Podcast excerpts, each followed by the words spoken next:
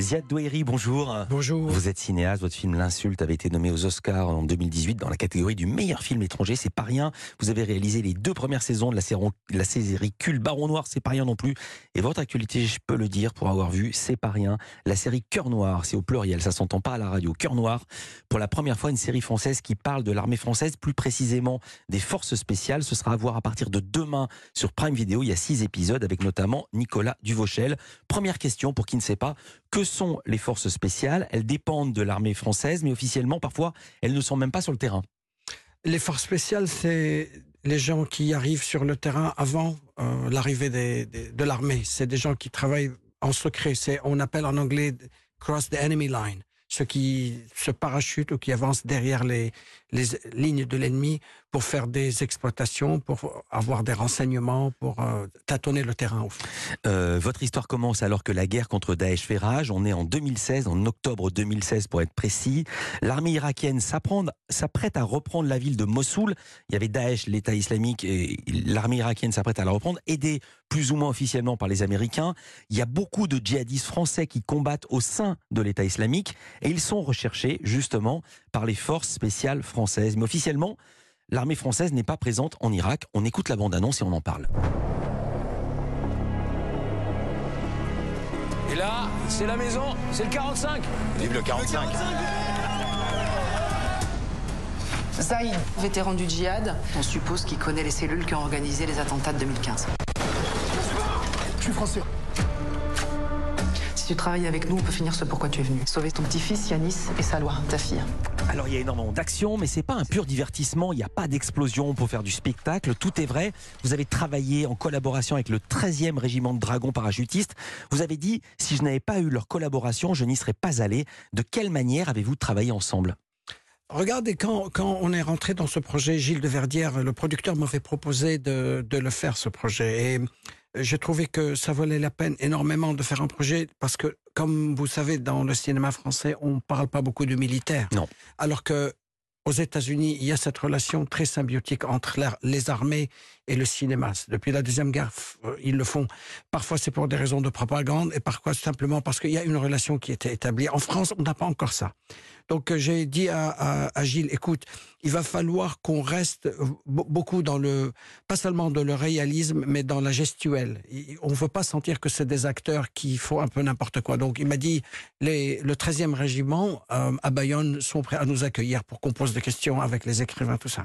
J'ai passé trois jours avec eux en posant beaucoup de questions. Euh, il y a beaucoup de questions qui n'ont pas pu répondre parce que c'est des gens qui travaillent dans, le secret. Euh, mais il y avait beaucoup d'informations sur le côté humain qui nous intéressait beaucoup. Est-ce que tout ce qu'on voit euh, à l'image est vrai? Est-ce que l'électronique qu'ils ont existe vraiment? Parce qu'elle est très spectaculaire. Est-ce que ça existe, la tablette qui peut borner un téléphone portable en temps réel? Tout à fait. D'ailleurs, il y a pas mal de choses que nous, on a essayé d'inventer. Et ce qui était très important, c'est qu'on avait eu avec nous euh, le chef du groupe qui était euh, qui a fait 20 ans de force spéciale. Mhm. Et il a accepté de venir et être notre conseiller militaire. C'est Radouan Louaziz, qui était vraiment un mec super. Il a fait le Mali, l'Afghanistan, la Yougoslavie, le Liban, la Syrie, l'Irak, tout. Et, il s'approchait de la retraite. Euh, Gilles lui approchait, il lui dit, écoute, on a besoin d'un conseiller militaire et, il a supervisé toutes les manœuvres. C'est-à-dire chaque fois que, comme dans chaque, chaque attaque qu'on avait dans le film, chaque fois qu'il y avait des batailles, je l'avais chorégraphié avec lui pour rester le plus euh, possible dans le, dans le véridique. Les batailles sont absolument saisissantes, il y a de l'action, il y a également de la psychologie, vous l'avez dit, c'est essentiel dans une guerre. On va entendre le début d'une scène fondatrice, la scène de l'interrogatoire. J'explique le contexte. Les forces spéciales françaises ont réussi à mettre la main sur un émir, un grand chef de Daesh. Il se planque près de Mossoul. Or, normalement, il ne devrait pas être là, parce que c'est tout pourri, sa planque. Normalement, les grands chefs, ils sont pas sur le terrain, ils prennent pas de risques. Ils sont planqués au Pakistan ou à Dubaï, et il va être interrogé. Extrait. Bonjour Zaïd. Je suis officier renseignement au sein des forces spéciales. Je m'appelle Adèle. Toi et moi, on n'a pas beaucoup de temps. Moi parce que j'ai beaucoup de travail, et toi parce que du temps tout court, ici, t'en as presque plus. J'ai réussi à convaincre nos amis irakiens que tu serais peut-être plus intéressant vivant que mort.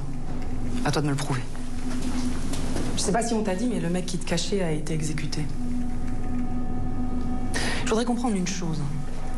Qu'est-ce qu'un mec comme toi, responsable renseignement de l'organisation, faisait là en pleine zone libérée, seul, dans une planque pourrie Parce que la tendance chez vous en haut, à ce qui paraît, c'est plutôt d'aller à l'étranger, se planquer chez des cousins barbus, pendant que les combattants de base se font massacrer à Mossoul, non Ah oui, c'est pas simple pour toi de parler. Je vais t'aider. Comment va-t-elle l'aider? Je le précise, elle lui montre une photo de sa fille avec son bébé, donc son petit-fils. C'est quoi le deal? Le deal, c'est que euh, tu nous aides, on t'aide. Et le deal, dans le sens inverse, c'est lui, il dit, vous voulez que je vous aide, vous m'aidez. Donc, c'est ça le bras de fer de toute la série, au fait, comment on négocie avec l'ennemi.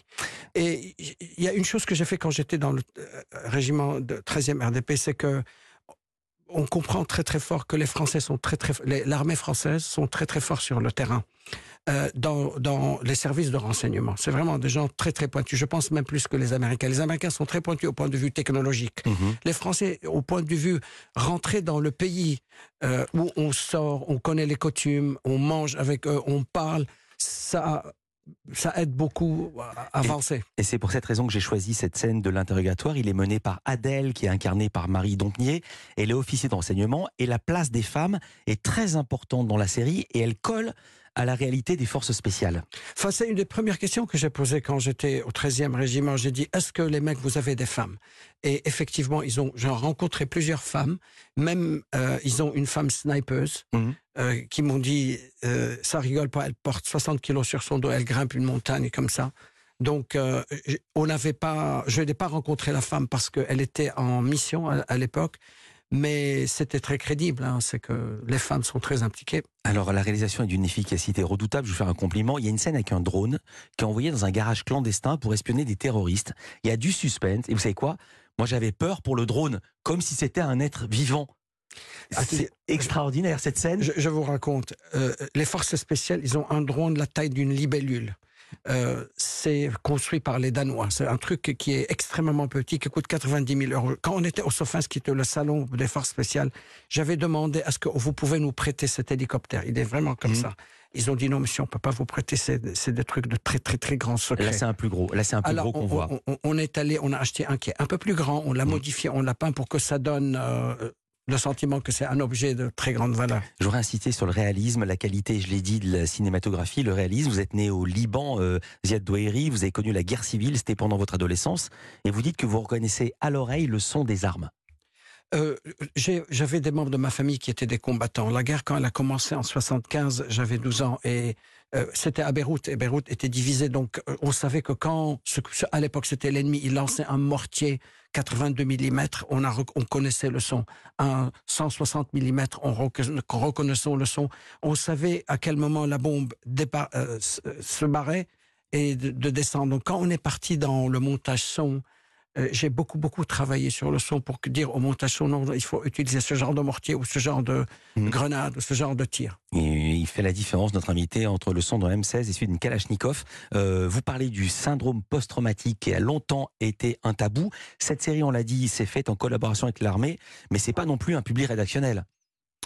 Euh, Pas du tout. Euh, vraiment, on n'a pas été, euh, Philippe, sur cette série pour faire de la propagande. C'est pas intéressant, au fait. Il fallait, il fallait montrer ces soldats qui prennent énormément du risque. En fait, quand j'étais avec eux à Bayonne, à un moment, on s'est posé pourquoi on fait un truc pareil? Qu'est-ce qui pousse quelqu'un d'aller faire des missions aussi critiques et dangereuses J'ai cru que le truc pareil, c'était pourquoi on fait ce film.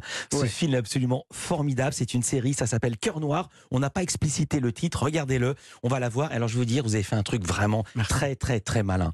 On a reçu cinq épisodes, mais il y en a six.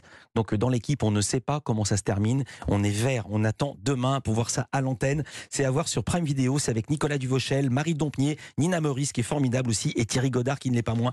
Merci d'avoir été avec Merci. nous, Touiri.